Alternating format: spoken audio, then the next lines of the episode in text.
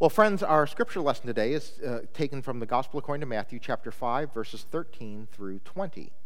You are the salt of the earth, but if salt has lost its taste, how can its saltiness be restored? It is no longer good for anything, but is trampled underfoot. You are the light of the world. A city built on a hill cannot be hid. No one, after lighting a lamp, puts it under the bushel basket, but on the lampstand, and it gives light to all in the house. In the same way, let your light shine before others so that they may see your good works and give glory to your Father in heaven. Do not think that I have come to abolish the law or the prophets. I have come not to abolish, but to fulfill. For truly I tell you, until heaven and earth pass away, not one letter, not one stroke of a letter will pass from the law until all is accomplished. Therefore, whoever breaks one of the least of these commandments and teaches others to do the same will be called least in the kingdom of heaven, but whoever does them and teaches them will be called great in the kingdom of heaven. For I tell you, unless your righteousness exceeds that of the scribes and Pharisees, you will never enter the kingdom of heaven. Well, this is actually a continuation. So we're in the second of three weeks where we are going through uh, this passage, this initial teaching of Jesus. And the thing I mentioned at the start of the message last week is that it begins with Jesus seeing crowds and leaving the crowds. So one of the things to remember is that this is not a teaching that is directed at the crowds, it is a teaching that is directed at the disciples. So he goes up the mountain, and the disciples come to him, and so he's talking to the this very limited audience of his original leaders. He's not talking to the masses during this message. And of course, because it's up the mountain, this is known as the Sermon on the Mount. Not terribly creatively named, but that's how it's known. It's the Sermon on the Mount because he went up the mountain in order to talk to his disciples about it. And so last week he delivered all those statements about what he's going to value. Blessed are the meek, blessed are those who hunger and thirst for righteousness, blessed are the peacemakers. And then he continues this this week with this teaching where he uses a couple of metaphors to tell his leadership how they're going to be. And that initial metaphor that he uses is this metaphor about salt. And so he says, You are the salt of the earth. Salt having been one of the most valuable commodities of the time because salt was used to preserve meat and preserve fish. And so the use of salt as a preservative was uh, made it incredibly valuable. And so he says, You are the salt of the earth, and if salt has lost its taste, how can it, its saltiness be restored?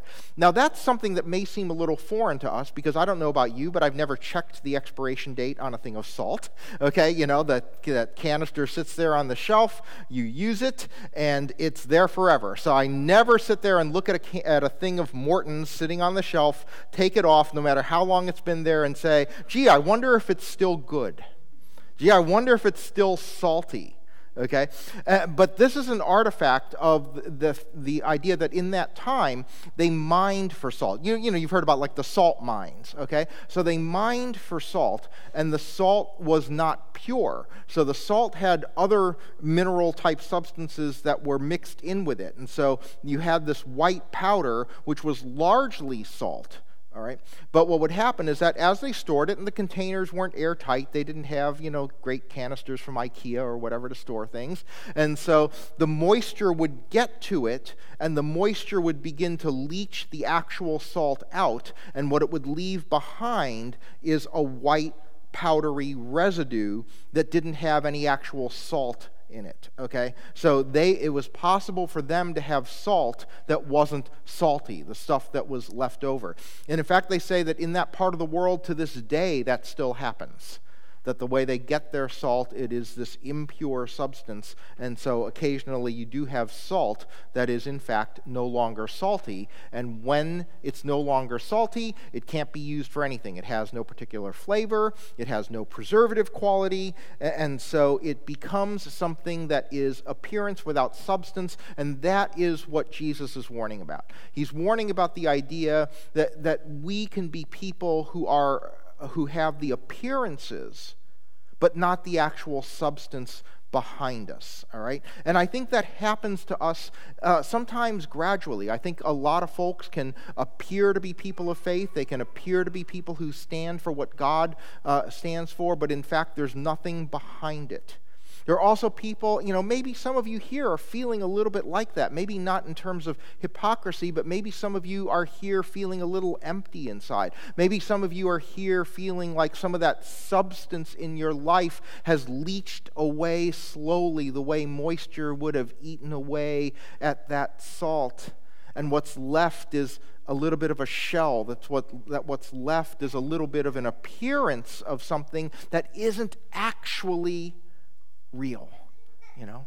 I, I think a lot of us go through periods in our lives where we feel like maybe we're faking it. You know, that we're just looking on the outside like everything is good and, and, and we're there and we're with it and all that, but really we're kind of empty and hollow on the inside. And that's a real danger for persons of faith because, because faith is nothing if it's not about authenticity. Okay? F- faith has got to be about who we really are and within that understanding who God really is, all right? I mean, faith is about bringing everything we are to everything God is. And, and, so it can't be about having that inauthentic veneer. It has to be about real substance. And so we have to be careful that we're not just taking on the appearances of faith with nothing behind it. We have to be careful that maybe sometimes life has been leaching away, you know, the, the core of who we are and leaving just this veneer on the outside. And when that happens, it affects the world. It affects the world because then we aren't bringing our true, authentic selves to the world. And what Jesus says next after this is he says that you're, you're the light of the world. Okay? You're the light of the world, and, and this light is for everybody. It says it gives light to all in the house. You don't take that light and put it under a basket. You put that light on a lampstand so that that light shines for the entire world. And when that light shines for the world, the world sees what you're doing, and then they want to respect what you're doing. He says that let your light shine before others so that they may see your good works and sometimes this can be confusing because in the very next chapter, Jesus is going to say, Beware of practicing your piety before others. Okay? So sometimes you sit there and you read it and go, Wait a second, beware of practicing your piety before others. I thought you just said we're supposed to let our good works shine. And the difference between those two passages is that he's talking about why you do it. All right? You don't practice, you know, there's a big difference. Is don't practice your piety before others. Don't, don't show others how good you are. You know, when you're doing that, you're trying to show off how good you are. You're trying to say, I'm a good person, and I want you to see that I'm a good person, that God loves me. I want you to see that. And he says, then you're just showing off, then you're just bragging, and you're better off if you don't do it. But here it says they want to see your good works and give glory to God all right? That, that if you're doing good works so that it is giving glory to God, this is a good thing. That the good things you do should be giving glory to God. And when it gives glory to God, this is, this is good. All right? They want to see you living in a way that gives glory to God because that is what will inspire others. And so we want to be people who are authentically living lives that are giving glory to God so that people will know who God is and that God cares. I mean, you know, people only know that Jesus cares when Christians care for them. All right? Uh, you know, if you, if you, if you have an encounter with, with, with folks who claim to be Christ followers and they're not very loving and they're not very caring, how can you convince them that God actually cares about them? You know, it's one of the hardest things that I actually deal with sometimes. I mean, uh, you know, um, occasionally I have, you know, like that prayer request that we had today for the person who, who lost his, uh, who lost his wife suddenly. Okay, uh, uh, you know, occasionally I, I deal with folks who've suffered a tremendous tragedy in their lives, and you sit there and, and, and they wonder what's going on and they wonder why did this happen and you know, their loved one didn't deserve to have this happen to them. They didn't deserve to have this happen to them. And you sit down and you talk to them and you want to convince them. You want them to know, you know, you want them to somehow understand that God loves them. God cares about them. Right? And, whenever you sit down and talk to a person and, and just say those words, it just feels so empty. It feels hollow because it's just, it's just words you know, like a bumper sticker. Jesus loves you, right? We all seen cars with a bumper sticker like that, all right?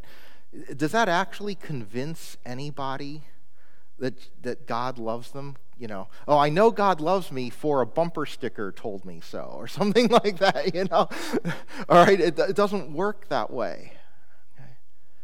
Somehow, the only way that love becomes real and people understand that God loves them is when people who claim to love God love them when people who came, claim to love God actually show it to them in some kind of tangible way. And sometimes I think that the only way you have available is what Felicia was talking about in the children's moment today, which was undivided attention, quality time.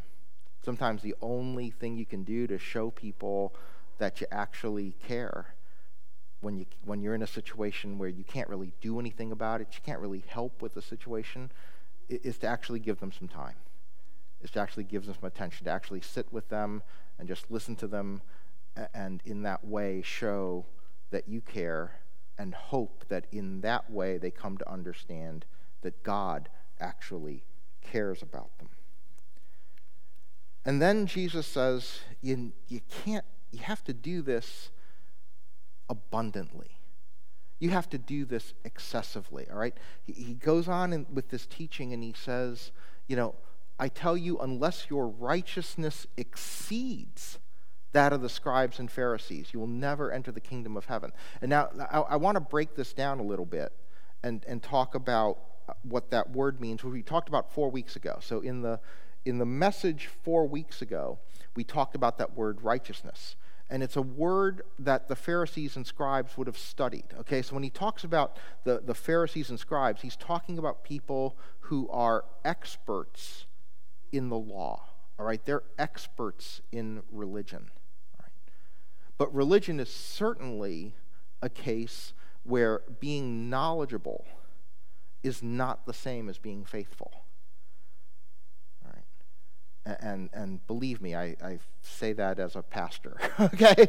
Being knowledgeable is not the same as being faithful, all right? Um, I don't think you can necessarily ever rank order people in terms of how you know Christian they are or how faithful they are, but uh, to the extent that maybe we are judgmental and do that, I, I know for certain that um, I know for me, uh, I would not put myself in the top tier of the people in this congregation. okay? All right, you know, if you sat there and said, hey, pastor, take your church, including yourself, and rank everybody according to how, you, how, how, how good you think they are at being Christian, all right? Um, I'm not at the top of the list. All right? And if you've ever seen me drive in rush hour traffic, you would see that rating just start to plummet. okay? All right? I, I, I, am nowhere near the top of the list. I, I, I see um, so many folks in the congregation who have such pure hearts and have and do such wonderful things. Um, and sure, yeah, they didn't go to seminaries. They don't have the you know the, the, the academic background, but that's kind of the difference. All right.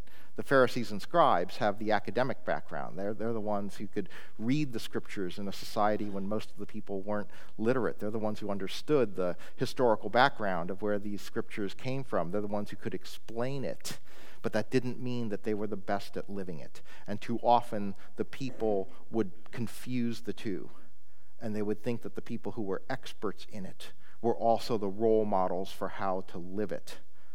And maybe in an ideal world that's the case, but in a practical level, it's not. And, and, Jesus is telling them that they have to have a righteousness that exceeds that of the experts in the law.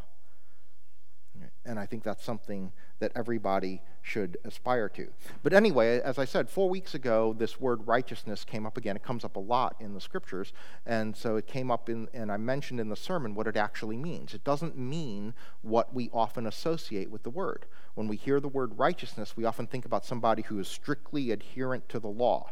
They park between the lines. Okay, they do exactly what they're supposed to do. But instead, that word righteousness in Greek is this word dikaiosune, which means the practice of fairness, justice, and equitableness.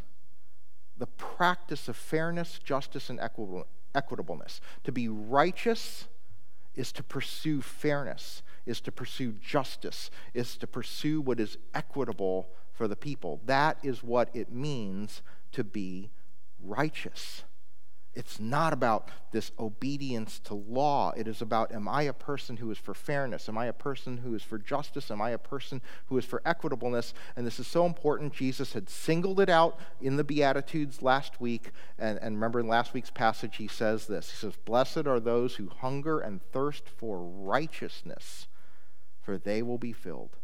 Blessed are those who hunger and thirst for justice, for fairness, for equitableness for they will be filled. And he's just playing, it's a play on words there because that word filled means to be satisfied inside.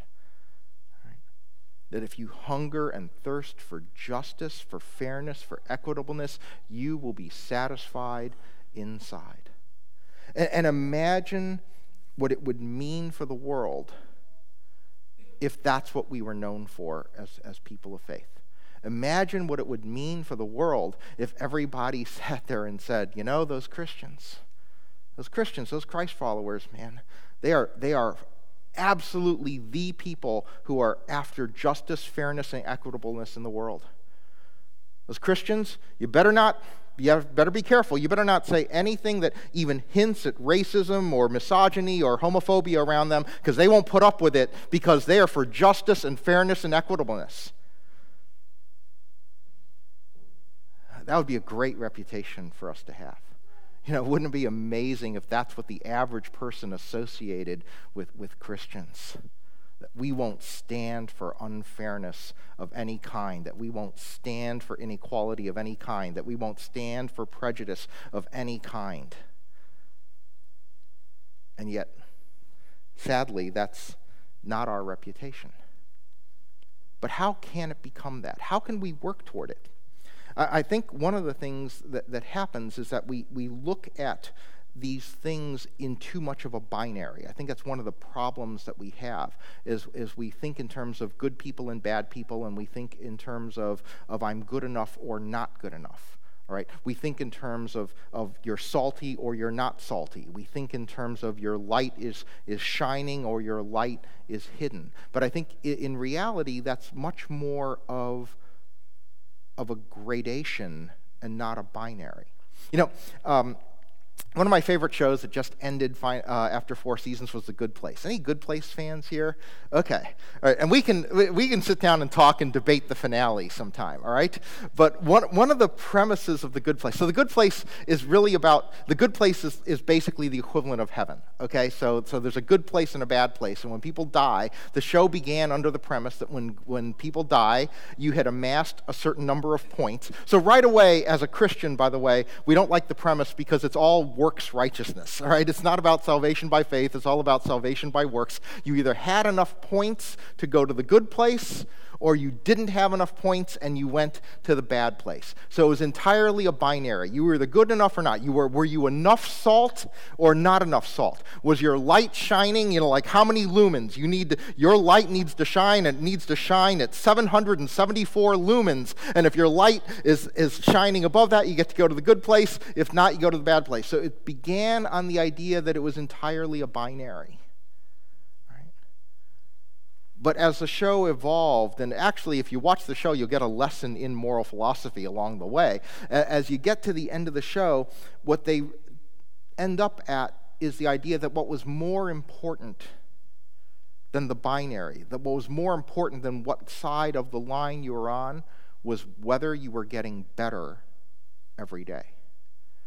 See, eventually, what blows up the premise is that people who had died supposedly when the judgment is over, your life is over, the game is done, your score is in, they were continuing to change.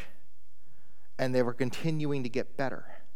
And as they continued to get better, the question was should they then deserve to move from the bad place to the good place? Okay. So that's the premise of the show. But I liked the idea that the valuation was not about the absolute. The valuation was not about whether you were good or bad, which side of a, of a line in the sand you fell on, but it was about whether you were striving to get better every single day. And I think that's how we get to be the people whose righteousness exceeds that of the scribes and Pharisees. It doesn't matter where you're starting from. The question is, are you trying to get better each day? So the question that I have is simply can, can we be better today than we were yesterday? Can we be better today than we were yesterday? And can we wake up tomorrow and decide we're going to be better than we were yesterday? See, the, the, salt that Jesus talked about at the beginning of the passage, the, the salt that lost its saltiness, didn't lose it right away. It lost its saltiness as it got exposed to moisture, as the salt began to leach. It just had the salt go away and go away and go away until there was nothing left but the useless residue. And in that metaphor, and you know, using salt as a metaphor in the real world, it was, it's not going to work in the opposite direction. But I think in our lives it can. I think in our lives it can work in the other direction, that we can resolve that we're going to build it up and build it up and build it up every day. I, I think we can resolve that, that today we're going to fight a little harder for righteousness. We're going to fight a little harder for justice, for fairness, for equitableness. We're going to stand a little more for that today than we did yesterday. Just a little. We're not going to get all the way there in a day. We can't just turn it on or off. We can do it a little at a time. We can just be better today than we were yesterday that as followers of Christ collectively, as the church of Jesus Christ, we can, we can do a little more today than we did yesterday. And if we just keep doing that day by day, our righteousness will exceed every standard that had existed before because we will just have gotten better day after day. So, whatever your increment's going to be, whether it's going to be a day, whether it's going to be a week, however it is, however you plan your life and look ahead at your life, can, can you just sit back and say, How will I be better at it today than yesterday? Or how will I be better at it this week than last week? Or how will I be better at it in March than I was in February? And if we just resolve to make those incremental improvements, every single day. We'll never stop. And eventually, the results will be amazing. Amen.